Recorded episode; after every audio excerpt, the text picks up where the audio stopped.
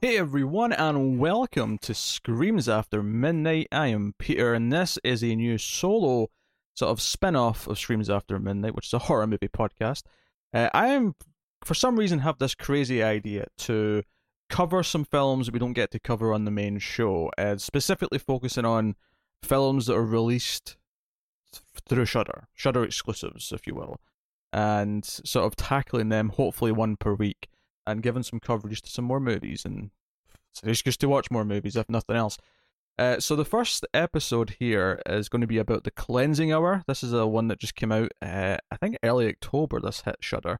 Um, I'll typically focus on the newer ones, but they don't have a new movie out every week, so I should be able to go back and you know cover some of the ones that have slipped through the cracks and some of the older stuff that may be more interesting. But I'll start spoiler free as I often do, and I'll give you warning before we get to spoilers. The premise of the cleansing hour is that there's a internet stream, this this web show of a priest who's not really a priest. He's actually kind of a, just a you know, you know, he's he's like a the charlatan. He's an actor, kind of, uh, who pretends to do exorcisms uh, live on the internet. Uh, somehow they fit their weekly time slot. You know, no one seems to question that in the movie. When I, I wouldn't think exorcisms would work to a schedule, but uh, that's kind of what this movie's about. Is obviously, of course, that the main exorcism of the movie is going to turn into a real thing. Is that we're introduced at the start to their usual fake production where they've got like special effects, they've got things flying off shelves, but it's all just special effects. It's all they've got a little crew doing things, and uh, but then of course the a little bit of character building before we get to the main part of the movie where uh, the girlfriend of one of the main characters uh, ends up being the actor who's going to be possessed in the in the possession scenario because the actor who was supposed to be there didn't show up. So she's kind of a last minute swap in. Uh, and she's one of our main three characters. We have Max, who is the, the, the fake priest. We have Drew, who is the producer of the show and sort of does all the, the you know, controls the stream, uh, all the technical aspects, kind of runs the show and then you have Lane, who's his fiance, uh, his girlfriend, who ends up being the one in the chair who is possessed for real once the main plot gets going. Um, so that's the basic setup of the movie. Obviously, I'm starting spoiler free here. Uh, this is a really, uh, this is a far more interesting movie to talk about than I would have ever thought it was going to be, based on the, just based on like the, the, the premise, based on the the trailer that I saw a few months ago it goes places that uh, you don't really see it getting there. Uh, the last 10 minutes you would never predict based on everything that happens beforehand. But that's not necessarily a bad thing in this case. I think this movie is very watchable, and I would say that I probably overall quite enjoyed it. Despite the fact that there's a lot of things to nitpick at, there's a lot of things to objectively say that is kind of weak or that's kind of not as uh, you know, it's it's not as sound as like a really you know tight film where everything kind of fires on all cylinders and plays off of each other.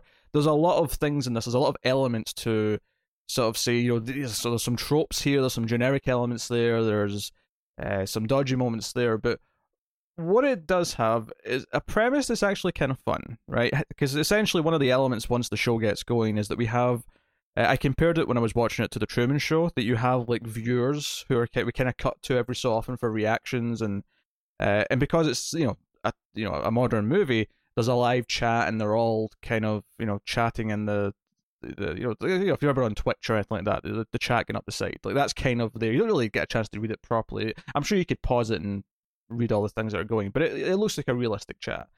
But cutting to them for the reactions is a really fun element the idea that the demon who's in the, the the, the girl doesn't you know if you stop the stream if you cut the cameras i'll kill you all i'll kill the girl all that kind of thing. That kind of setup where they're kind of forced to do all this live in front of an audience uh, is actually fun. It's something where it maybe sound a bit gimmicky because how many times have we seen the premise of a movie where oh there's an exorcist who does a lot of fake things? You know the last exorcism is a you know it's actually 10 years old now but a relatively recent example of he does fake exorcisms, but then this one actually might be real and you know spooky.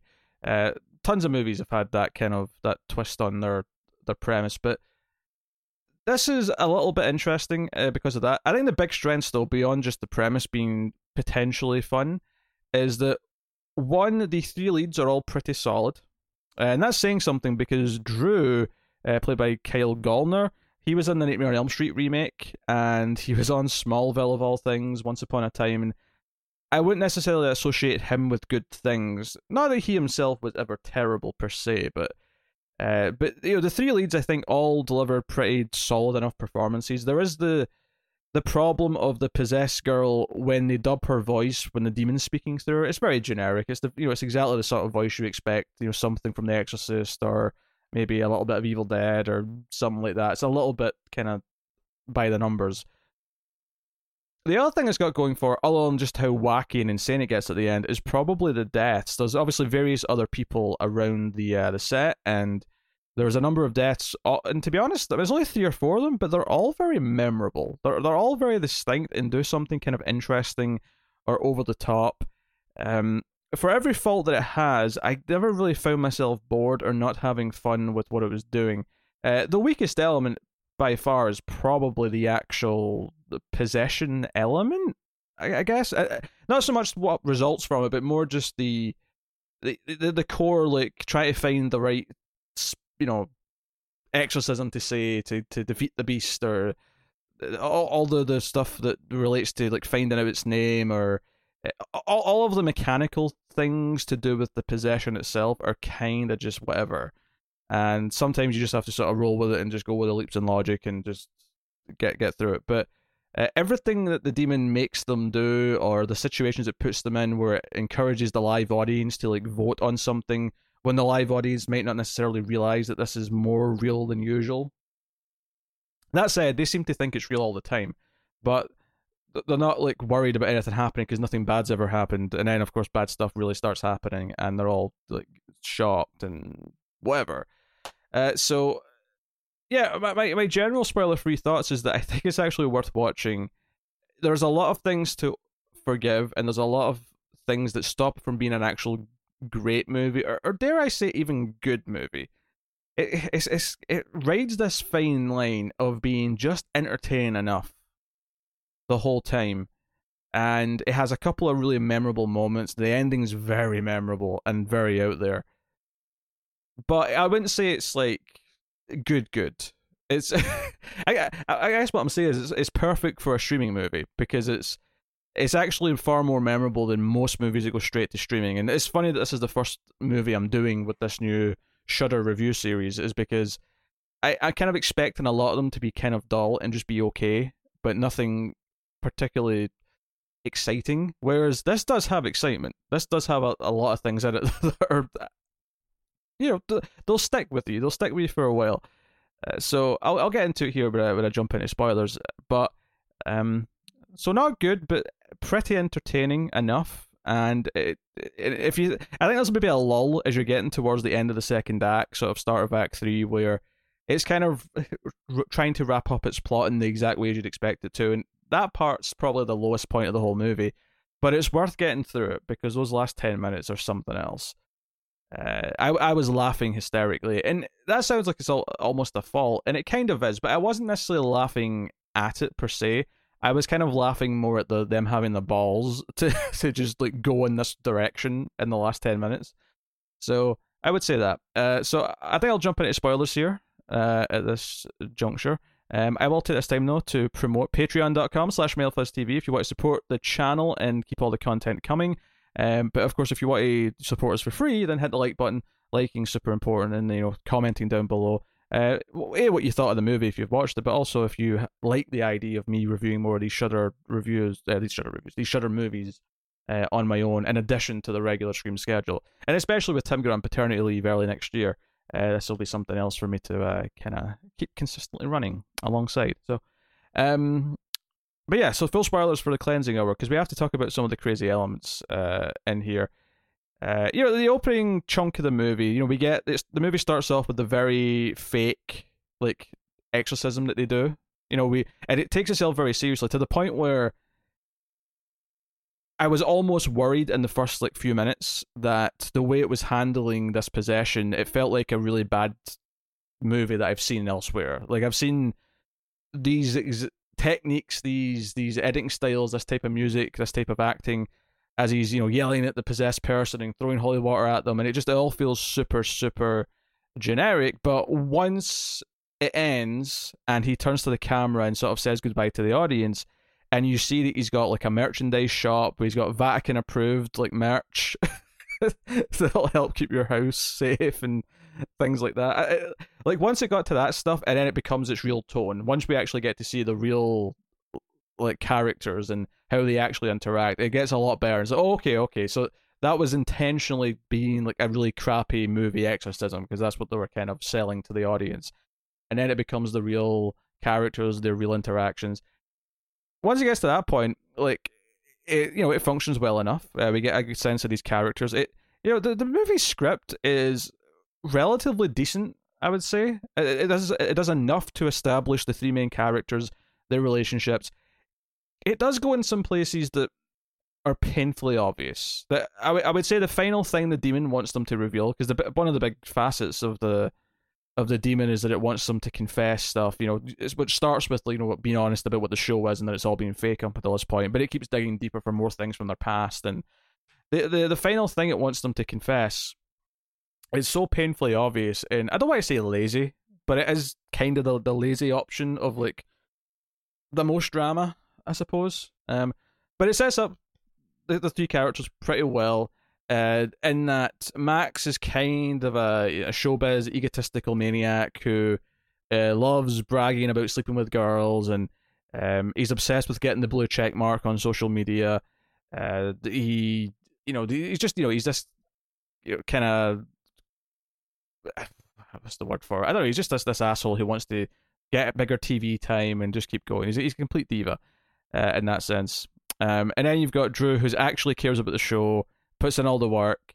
Uh, his fiance thinks he's been taken advantage of, does not like Max at all, and it sets up these characters. It also sets up like uh, Drew's dad is from like a tech company, and he sends him essentially Google Glasses or Google Glass, whatever that was called, like a modern version of these like computer glasses uh, which is very important for the plot later on because he's able to use that to look up demon uh, exorcisms when no one's paying attention.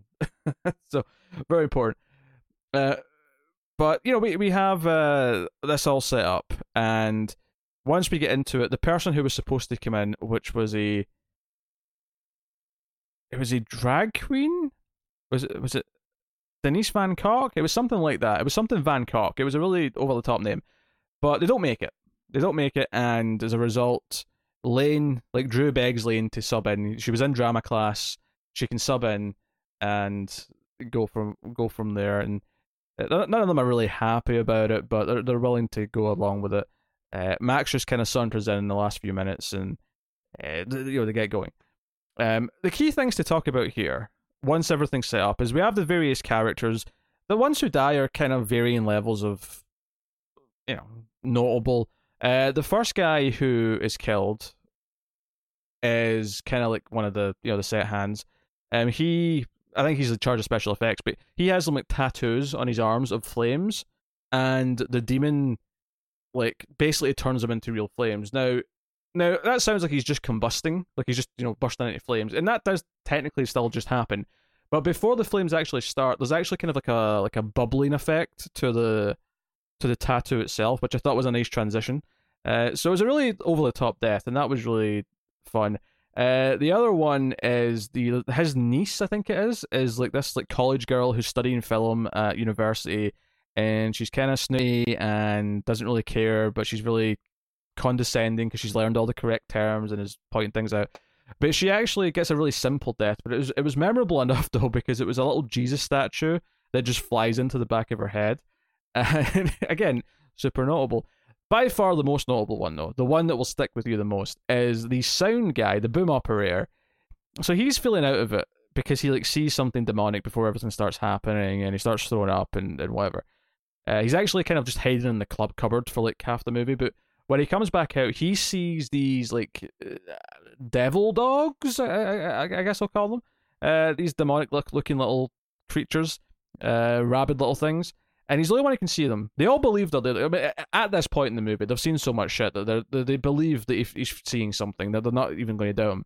But essentially, what happens is, is that these dogs come and start grabbing at his legs and then his arms, and he pulls out his little knife and he starts slashing at them. But it's effectively what he's doing and what it looks like to everyone else, and what we see is he's slashing. It cuts it cuts between for us as well. We we see shots where we can see the CGI dogs, and then we see shots where we, we just see what he's doing on his own. And he effectively slashes at his own leg and then his own wrist, and it's really dark. And then eventually one of them like climbs up to the side of his neck, and he essentially slits his own throat.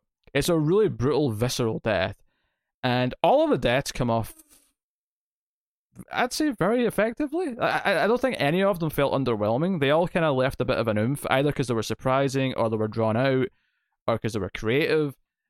And again, it's only like three or four deaths. I mean, it's those three really, uh, ultimately. But, uh, well, barring another group of deaths, which we'll get to. But uh, I think they all they all come off as feeling unique. Uh, uh, unique enough anyway, uh, to the point where I enjoyed all of them. None of them left me feeling like, oh, that was just kind of a whimper. They they all had something uh, that was darkly amusing or or a genuine kind of, oh, that was actually really dark. Okay, so you know, props there. I mean, I, I think that's good. And then the the other the other big thing is as the movie's going on, of course, as the the view count is going up and Max has to start confessing things, and the first thing he has to confess is that the show is basically fake. All of the merch is fake, and it kind of the demon then gives gives him a series of things. Like the demon says, "Okay, let's let the fans decide how you can try and save Lane." And at this point, the fans haven't seen anyone be murdered yet, so they're kind of still taking it lightly and they're not realizing it's serious. So they they put in some silly things like hashtags, you know, take off your clothes, hashtag do this, do that, whatever. And a lot of them are like stuff like for him to like do with the girl, like you know, you know, f her, f the demon out of her and things like that. And obviously, Drew standing there isn't going to like let them pick that option. So he says, okay, you have to take off your clothes. But the demon kind of makes it more interesting by yeah, the lighting rig kind of falls down around him and like glass glass glass smashes smashes and lands on the floor. So once he's naked, he then has to do the hokey pokey. but there's like glass on the floor that he has to step on. Uh, the lighting rig has like a big fan on it that's whirling away. So when he puts his hand out for the hokey pokey, his hand gets hurt and cut. Uh, so it's this really weird, torturous, like hokey pokey scene while naked. It's a, it's a really again, it's a really over the top thing where you kind of almost appreciate just like how much they're adding to it as time goes on. Um, it's never necessarily feeling like a, you know, I would never say the movie feels creepy. Um, and, and maybe the possessed character, you know, feeling a bit generic is maybe why that is. But I can't deny that I was mostly having fun throughout this stuff. And and as this goes on, the, the characters, you know, react accordingly. The the live audience starts to take it a bit more seriously. Um, there is some like the humor in the movie is kind of hit and miss. Like there's there's a couple of moments like after the uh the sound guy like kills himself, and it's this proper violent death. Everyone is just awestruck by what they've just seen, both like in the studio and like the live audience that are you know darted around the world.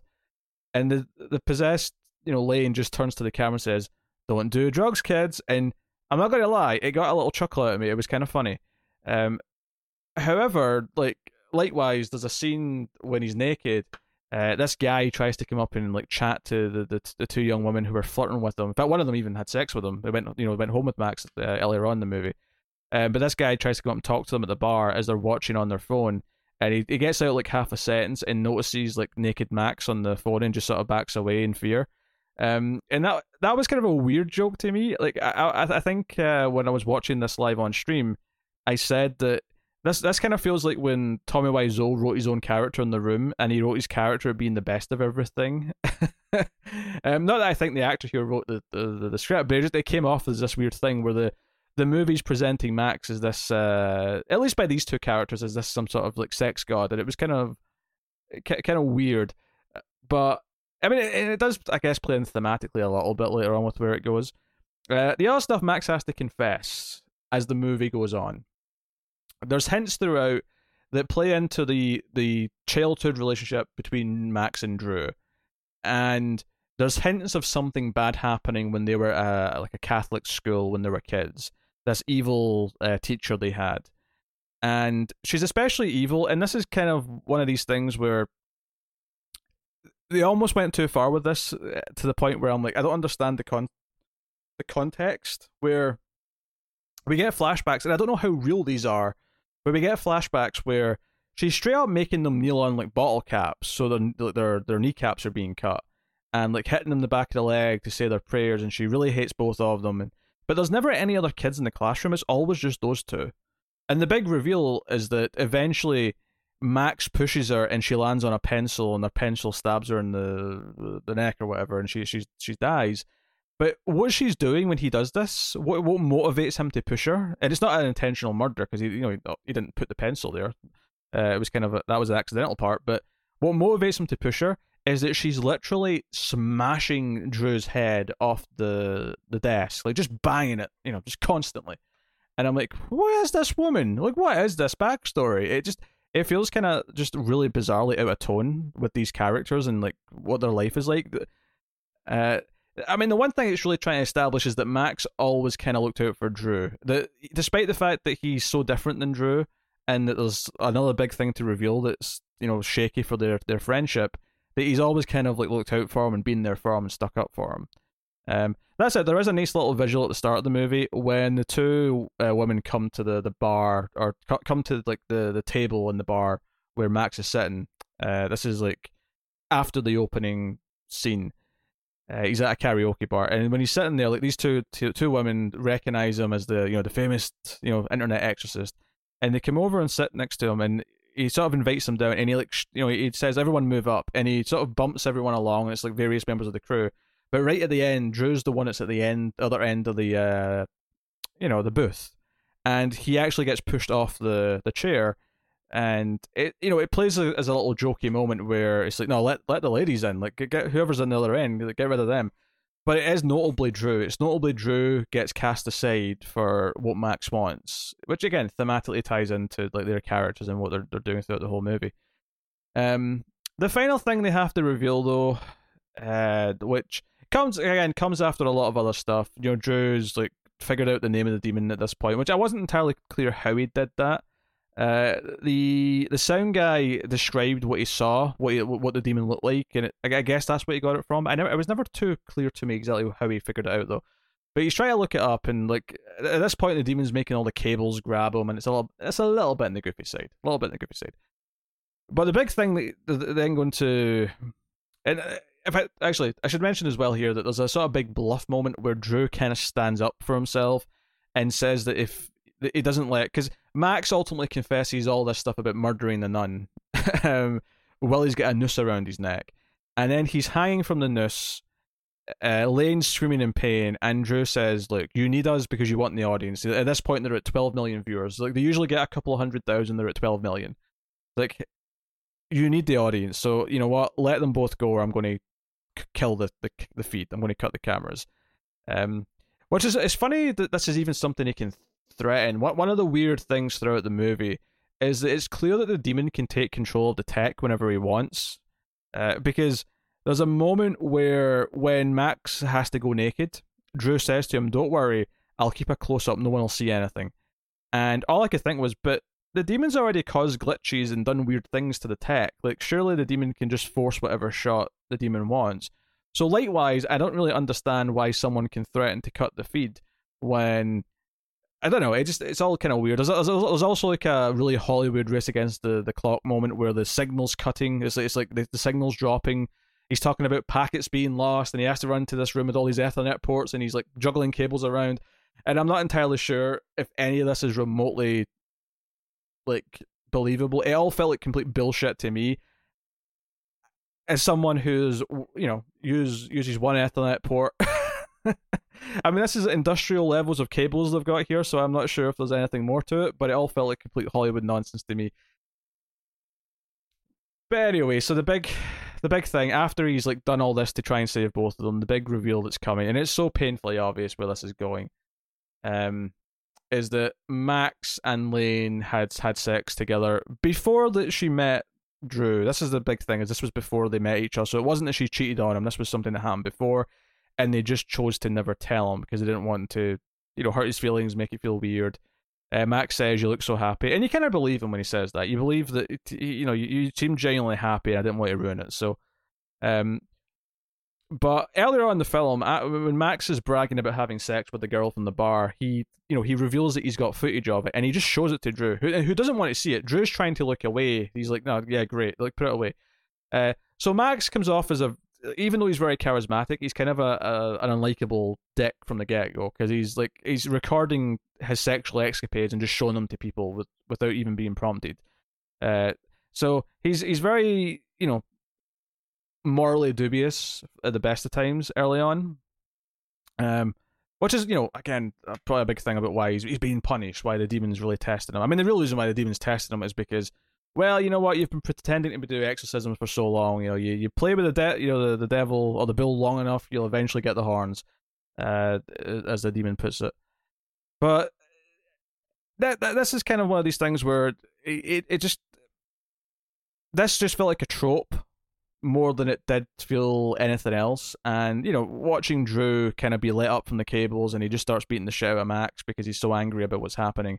Um, he does keep his cool enough though. He says to Max, you know, press the button on the Google Glass thing so I can see the, the, the text. And then he starts chanting, or not chanting, but starts, you know, uh, saying it out. And it's and this stuff is fine. This is what this is what I was saying earlier when I said that the end of Act Two, start of Act Three kind of section where they're kind of like solving the the exorcism by getting the, the right text is just kind of whatever. Um, and it feels like they've they actually won. You know, there's a lot of struggling here. There's like flying into the walls, and the, you know the demon cuts off the, the the screens with the you know the teleprompter stuff, and but then the Google Glasses still works, so he tries to use that, and it, it they keep sort of bouncing around, and it's like a little action sequence. is fine. Uh, but it's nothing spectacular. It's one of the more generic elements of the movie.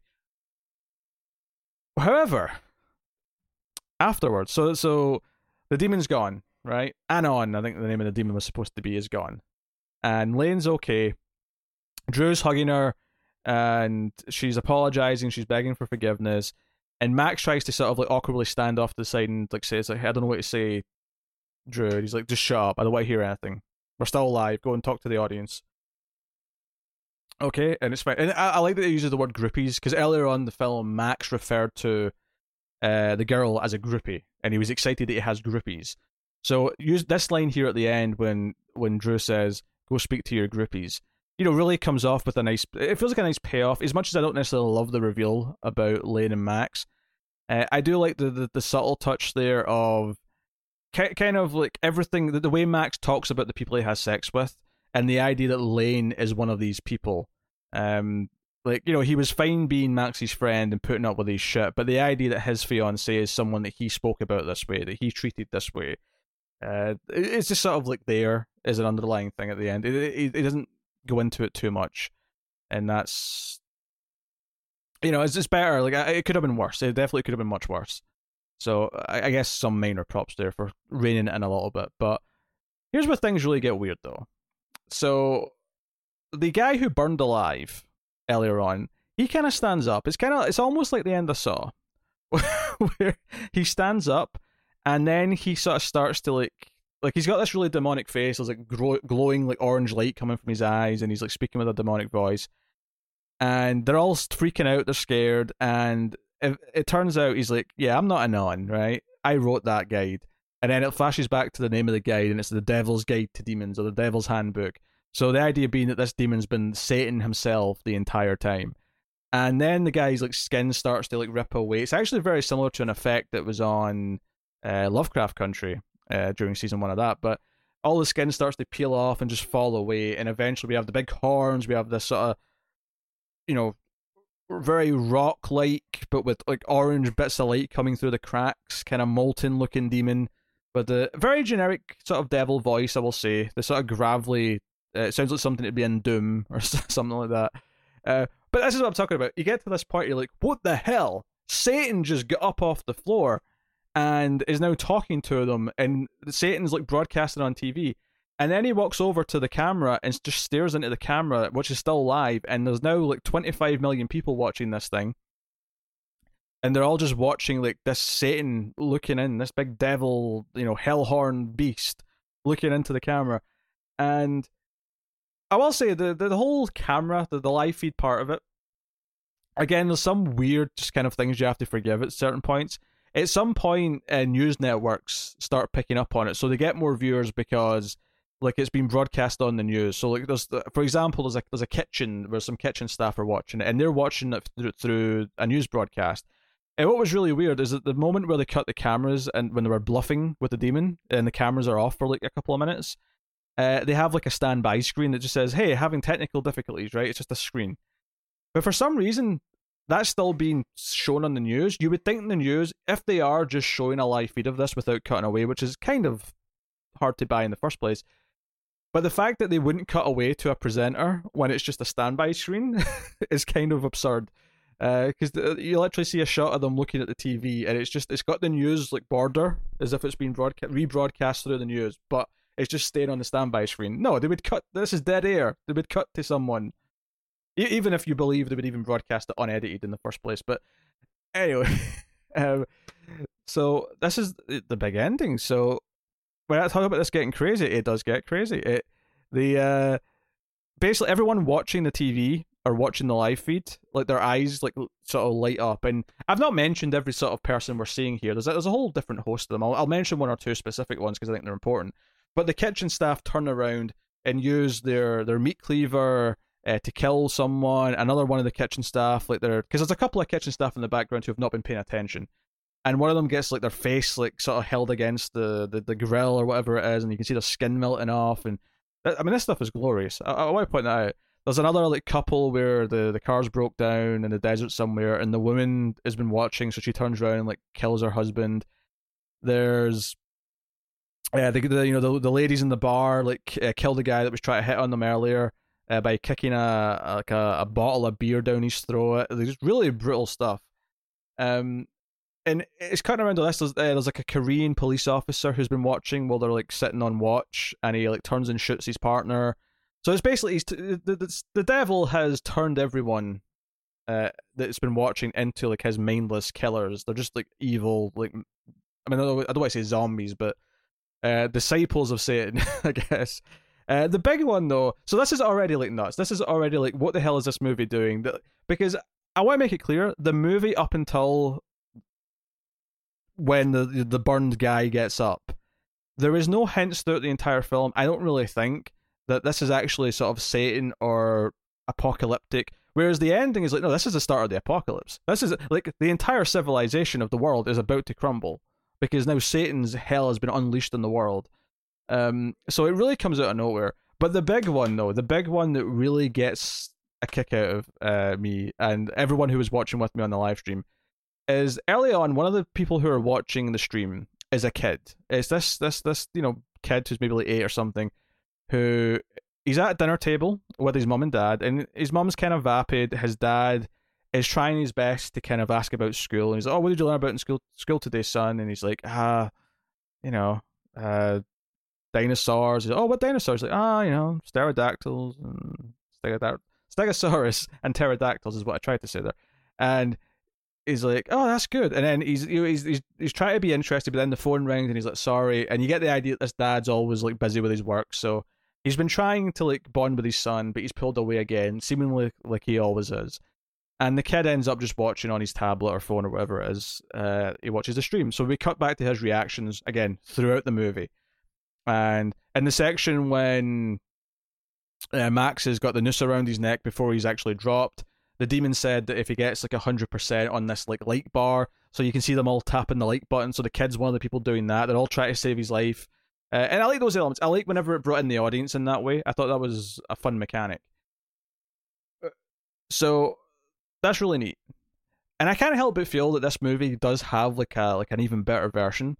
Like I can see almost like this cross with like Prince of Darkness, like a serious version of this that could be amazing. Like could actually be legitimate amazing.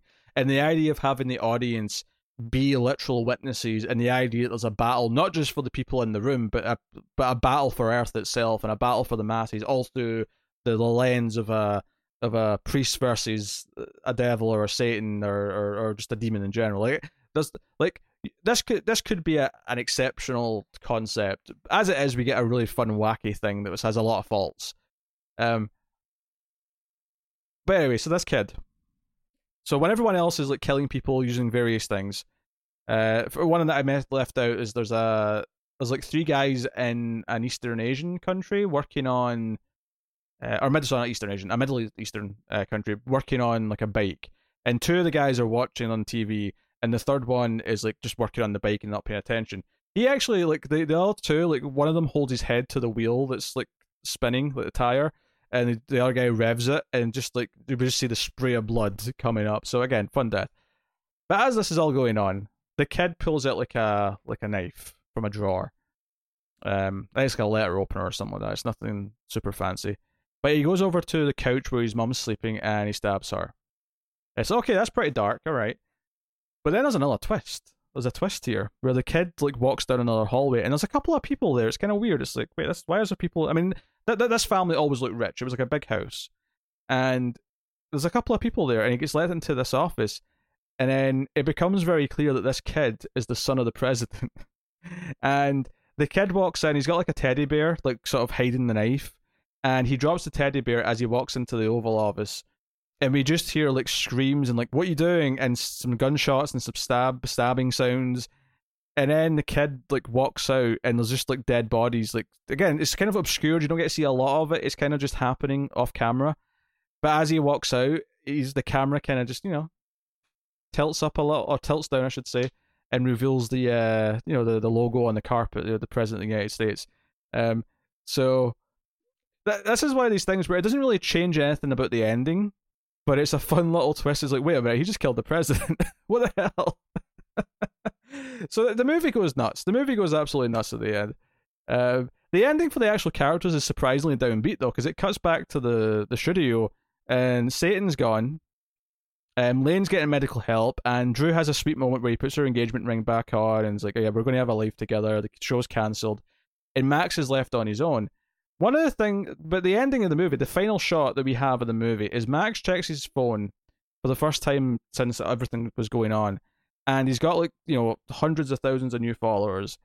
But most importantly, he's got the blue check mark. The the very thing he was saying he needed at the start of the movie, and he kind of gives this little smile and the movie ends. And it's not like a it's not like overly cheesy as a smile. It's kind of like a really tempered one where he kind of smiles and then stops smiling, but it also doesn't feel like this bittersweet thing where he's like he's like learned these, the error of his ways and that it wasn't worth it. It's kind of this weird thing where he still cares about it. um, he's got the blue check mark. He's he's he's made it. He's legit. I it's kind of wild. Um, so that also made me laugh. So again, I wouldn't necessarily say the movie is good, but it's got a lot of energy and it's constantly doing fun and interesting stuff. And every so often, it'll maybe not do that for a little bit, and you'll just start to get, you know, a little bored or maybe a little bit more aware of the cliches and the tropes that it's doing because some of the elements are very cliched and tropey. But then it'll do another crazy thing, and it just kind of keeps bringing you back in a little bit like that. Uh, so, I mean, if I'm going to rate the movie, I, I mean, I'm probably going to go with the straight six. I, I think it's a six out of ten, and I think that's a fair score. I think it's a very enjoyable six out of ten. It kind of like is a little bit more than the sum of its parts, uh, bizarrely. It does it does set up some character traits, um, but a lot of the stuff that it does do feels kind of it's weird because I was saying earlier how I appreciated that it actually set up enough things with the characters that none of the character stuff as in how they treat each other, how they react to things later, uh, feels out of place. It all feels like it's it's set up by who they are, and those those seeds are planted. However, some of the stuff that's revealed in the backstories about the murdering the the nun or uh, the like obviously where the Satan popping up at the end, all of that stuff feels really abrupt and relatively out of nowhere. Now, the, the nun stuff is teased a bit more. There's kind of like a jump scare at the start, kind of teasing it, and then there's a couple of small things that tease it as like things ramp up in the movie. But it still feels like oddly disconnected with the rest of the movie for me, which is a little bit strange. Um, the movie looks solid enough though. Um, I I don't think it's like super amazing looking, but it looks like a movie. One one of the things that really sticks out with a lot of these like direct to streaming movies is that a lot of them end up feeling really bland looking. And I think this isn't exceptional looking, but it does look like a movie. So points where points are due. The main three ca- cast members, I think, put in solid enough jobs that it's not you know a pain to watch them work through the material, even if it's not always giving them great stuff. But the big moments, the big deaths, the big twists, the the big crazy things that it ends up doing eventually, uh, some of the set pieces with the, the the fans voting on things like that stuff tends to have a good bit of amusement behind it, and I think there's an argument to be made that it may not always be intentional. Like I'm not so sure if I'm supposed to be laughing like an idiot at the end of the movie. The last five minutes I thought was hilarious, and I don't know if that's intentional, but at the same time, it was I wasn't laughing at the movie. I want to make that clear. I wasn't laughing against the movie like it's so stupid it doesn't know what it's doing. That's not how I felt. I felt more like I was laughing because this movie has the balls, like I said earlier, to do these things. But I don't necessarily know if the movie wanted me to be laughing so much. But but I was. I was laughing a lot in the last chunk of the movie. Um, and some of the deaths were pretty fun. So it wasn't a bad watch at 95 minutes. I think it's uh, an easy streaming watch. It's got more going for it than a lot of other streaming movies do. Um, I do think this endeavor with me reviewing Shudder exclusives is going to, you know, be be a struggle some weeks, and I don't think this was one of them. I, I think I actually started off with one that was pretty decently entertaining. So, I'd say a solid six out of ten, which I would recommend as a fun six out of ten viewing. Your mileage may vary. But it's worth mentioning that I think the live audience that I watched this with on stream, which I'm going to mostly do for these Shudder movies, I'm going to try and watch them with uh, some some company online. Um, I think most people seem to have some fun with it, if not a lot of fun. So, yeah, cleansing hour. Maybe it's worth watching it with other people though. Maybe not on your own. Uh, it's maybe a good good bit of advice for this one. But there you go. Uh, there's probably some elements that I didn't talk about and whatever, but you know, I don't want to be here all day. Uh, so this has been uh, the cleansing hour, uh, the first of my sholo, sholo my Sholo Shudder reviews. maybe I should call it that. Uh, so yeah, so Shudder exclusives going to keep coming. Uh, assuming anyone actually cares or likes this, um, I thought it may be a nice little sort of little sister show to Screams After Midnight. Uh, so let me know what you thought of the movie. Let me know what you thought of the, the discussion, the review, and the comments. Please do like and subscribe. Those are super important, as I said earlier. And also go to patreon.com slash mailfuzztv. Uh, you can catch us on Twitter at Screams Midnight for horror movie updates and, and whatnot. Uh, you can catch myself on Twitter at Wibble89. Um, but otherwise, I think that's about me. So thank you once again for watching or listening. I always appreciate it. Keep watching scary movies, and I will see you next time.